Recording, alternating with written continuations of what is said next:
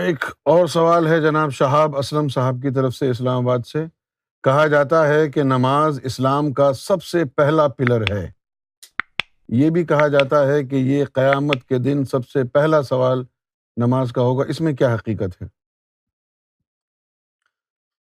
شاہ بھائی، نماز کی جو اہمیت ہے اور نماز کو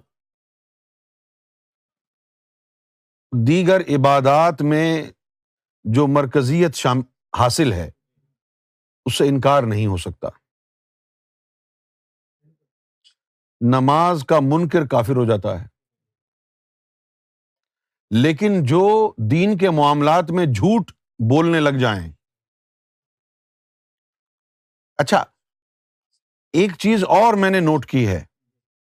ایک تو جو مذہبی لوگ ہوتے ہیں وہ اپنے امبیا اور اولیا کے مرتبے میں غلو کرتے ہیں۔ کہ جی ہمارا نبی تو اتنا بڑا ہے، اتنا بڑا ہے۔ بھلے اللہ نے جو ان کو مرتبہ دیا ہے، وہ اتنا بڑا نہ ہو، لیکن ماننے والوں نے، اب جس طرح عیسائی ہیں، انہوں نے کیا کیا یعنی عیسیٰ علیہ السلام کے بارے میں یعنی اپنے عقائد قائم نہیں کر رکھے۔ ہیں بہت سے کر رکھے ہیں۔ جن کا حقیقت سے کوئی تعلق ہی نہیں۔ سمجھے؟ اچھا۔ اسی طرح ولیوں کے بارے میں ہے خاص طور پر جتنے مریدین ہوتے ہیں، بھلے ان کا جو مرشد ہے، وہ غوث زماں کیوں نہ ہو؟ اسے وہ کائنات کا سب سے بڑا ولی بنا دیں گے۔ پتنی کیوں یہ فرض سمجھ لیتے ہیں کہ جی مرشد کی تعریف میں زبانوں زمین اور آسمان کے خرابے ملا دینا ہمارا این ایمان ہونا چاہیے۔ اچھا اسی طرح کا ایک آدمی تھا۔ غوث اعظم رضی اللہ تعالیٰ عنہ کے دور میں ایک مرید تھا۔ اس نے پتہ نہیں اپنے مرشد کو کیا سمجھا ہوا تھا۔ اور تھا اس کا جو مرشد ہے، وہ ڈبا پیر۔ کچھ بھی نہیں تھا اس کے پلے۔ اب وہ کسی راستے سے گزر رہا تھا۔ تو اس وقت جو ہے، اس کے کانوں میں آواز آئی کہ غوث اعظم رضی اللہ تعالیٰ عنہ کی سواری آ رہی۔ اچھا پرانے وقتوں میں ابھی تو آپ کے پاس جو ہے وہ گاڑیاں ہیں نا۔ کار ہیں، موٹر بائکس ہیں اور دیگر ذرائع ہیں سفر کرنے کے۔ لیکن پرانے وقتوں میں کیا ہوتا تھا؟ جیسے یہ دلہن کے لیے ڈولی بناتے ہیں نا، پاکستان میں، انڈیا میں۔ تو ڈولی میں بیٹھتی ہے، وہ پھر کاندھوں پہ اٹھا کے لے کے دلہن کو جاتے ہیں۔ اسی طرح جو ہے، وہ سواریاں ہوتی تھیں۔ اسی طرح سواریاں ہوتی تھیں۔ اور ان میں وہ بیٹھ کر کے جہے جاتے تھے اور ان کے مریدین۔ تو غوث پاک بھی اسی طرح ایک ڈولی کے اندر بیٹھے ہوئے تھے۔ تو ان کے مریدین نے کاندھوں پہ اٹھایا ہوا تھا۔ ظاہر ہے کہ بیس پچاس پیچھے ہوں گے، ڈولی کے بیس پچاس آگے ہوں گے۔ اور وہ جو ہے وہ نعرے لگاتے ہوئے جاتے ہیں کہ بھائی فلاں حضرت کی سواری آ رہی ہے۔ اس طرح ہوتا ہے نا؟ تو اسی طرح ان کی سواری آ رہی تھی۔ ڈولی میں بیٹھے ہوئے ہیں، سفر ہو رہا ہے۔ تو اس نے سن لیا کہ جی غوث پاک کی سواری آ رہی ہے اور سنا ہے کہ یہ تو دنیا کے سب سے بڑے ولی ہیں۔ اور میرا مرشد تو کوئی اور ہے۔ تو ایسا نہ ہو کہ میں غوث اعظم کا چہرہ دیکھوں اور میرے دل میں ان کی محبت زیادہ آ جائے، میرے مرشد سے زیادہ۔ تو اس سے بچنے کے لیے وہ چھپ گیا کہ میرا مرشد میرے لیے کافی ہے۔ اس ان سے بچنے کے لیے وہ چھپ گیا۔ تو غوث اعظم جب کی سواری جب وہاں سے گزری تو آپ نے رک گئے وہاں پر اور مریدوں کو کہا کہ وہ بندہ ایک چھپا ہوا اس کو پکڑ کے لاؤ۔ اس کو پکڑ کے لائے۔ غوث اعظم رضی اللہ تعالیٰ نے پوچھا کہ بھائی، تو چھپا کیوں ہمیں دیکھ کے؟ تو اس نے عرض کر دیا کہ حضرت، میں تو آپ کی عظمت کا قائل ہوں۔ مسئلہ ہی تو یہی ہے سارا۔ میں نہیں چاہتا تھا کہ آپ کو دیکھ کے میرا دل پھسل جائے۔ میں اپنے مرشد کا ہی ہو کے رہنا چاہتا ہوں۔ تو آپ نے چیک کیا اور کہا بھی تیرا مرشد تو ڈبا ہے۔ اور پھر اس کے بعد بلایا، سینے سے لگایا اور کہا، تیرے اس ایمان کی وجہ سے، تیری اس وفا کی وجہ سے تجھے بھی نوازتا ہوں، تیرے مرشد کو بھی نوازتا ہوں۔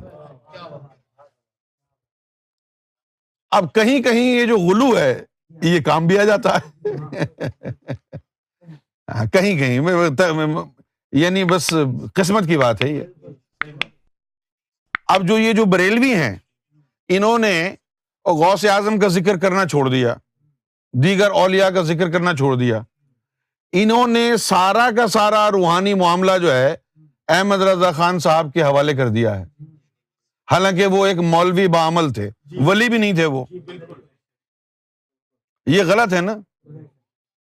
اب یہ غلط کیوں ہو رہا ہے؟ غلو، مرتبے میں غلو۔ اسی طرح عبادات کی اہمیت میں بھی غلو کا انصر آ گیا ہے۔ عبادات کی اہمیت میں بھی غلو کا انصر مسلمانوں میں آ گیا ہے۔ خاص طور پر پاکستان کے مسلمان۔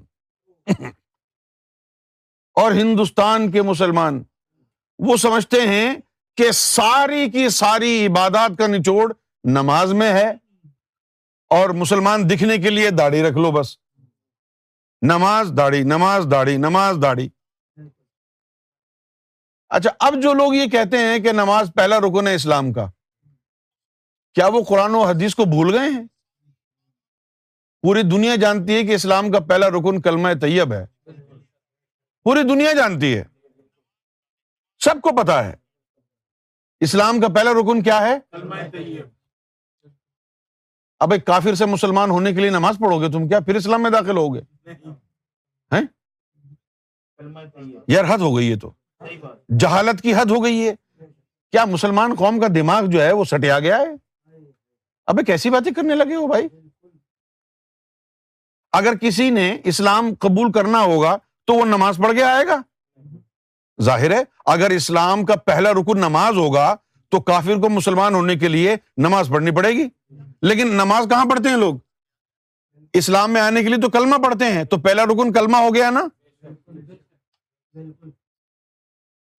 دوسری بات یہ کہ کیا یوم میشر میں پہلا سوال نماز کے بارے میں ہوگا؟ بھائی کیوں نماز کے بارے میں کیوں ہوگا؟ نبوت کے تیرہ سال بعد جو ہے وہ نماز اتری ہے جب معراج شریف پر گئے۔ اس سے پہلے اللہ کا ذکر ہی کرتے تھے۔ تو پہلا سوال نماز کے بارے میں کیوں ہوگا؟ بھائی معراج شریف سے پہلے تو نمازیں اتری نہیں تھی نا، تو اس وقت کیا کرتے تھے؟ یعنی اگر پریکٹیکلی بھی دیکھا جائے تو بھی آپ کو یہ نظر آئے گا کہ معراج شریف سے پہلے جتنا بھی عرصہ گزرا ہے، دس، گیارہ، بارہ، تیرہ سال کا، تو اس عرصے میں صرف ذکر اللہ ہی کرتے تھے۔ تو پریکٹیکلی بھی پہلا رکن تو ذکر اللہ ہی ہو گیا نا۔ کلمہ مبارک جو ہے وہ پہلا رکن ہے اور کلمے کے حوالے سے حدیث شریف میں آیا ہے کہ افضل الذکر کلمہ طیب۔ لا الہ الا اللہ محمد رسول اللہ۔ اچھا اب یہ جو نماز پہلا رکن یعنی پہلا سوال نماز کا ہوگا یوم محشر میں، یہ بات جو مولویوں کی زبان پر آئی ہے نا، وہ مولانا روم کی مصنوی پڑھ کے آئی ہے۔ مولانا روم نے مصنوی شریف میں فرمایا ہے۔ لیکن مولانا روم دین کے اوپر حجت نہیں ہے۔ نہ مولانا روم دین کے اوپر حجت ہے اور نہ کوئی اور ولی دین کے اوپر حجت ہے۔ دین کے اوپر حجت ہے تو محمد رسول اللہ کی ذات ہے۔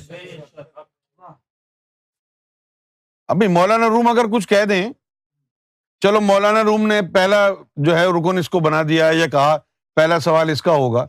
مولانا روم سے پہلے جو اسلام تھا، اس کے اندر کیا خیال تھا لوگوں کا؟ اور دوسری بات یہ ہے کہ بھائی نماز مومنوں پر فرض کی ہے۔ ٹھیک ہے نا؟ اگر نماز پہلا رکن ہوتی، تو جو بندہ آیا ہے، اسلام قبول کیا ہے، وہ مومن تو ہے نہیں ابھی۔ کیسے پڑھے گا وہ نماز؟ نماز تو مومن پر فرض ہے نا؟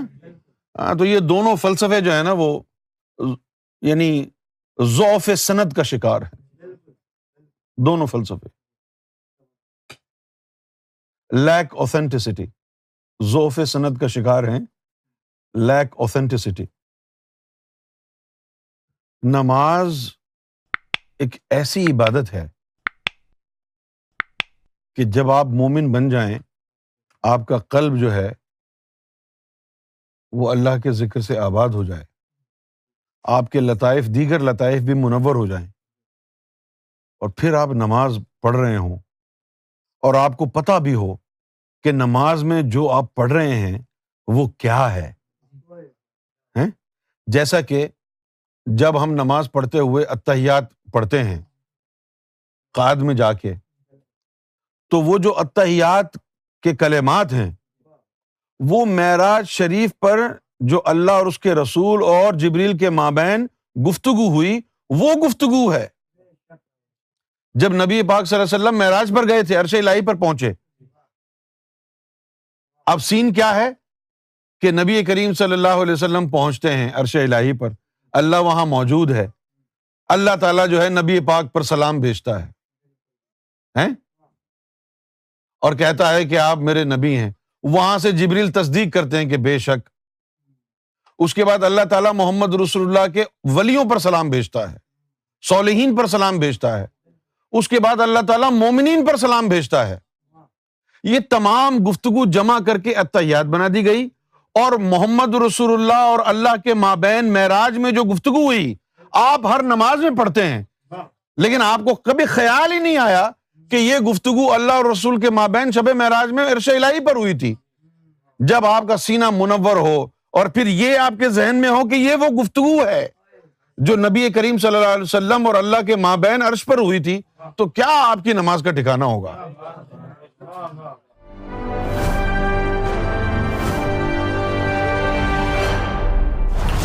جی we bring light love and peace in your life your life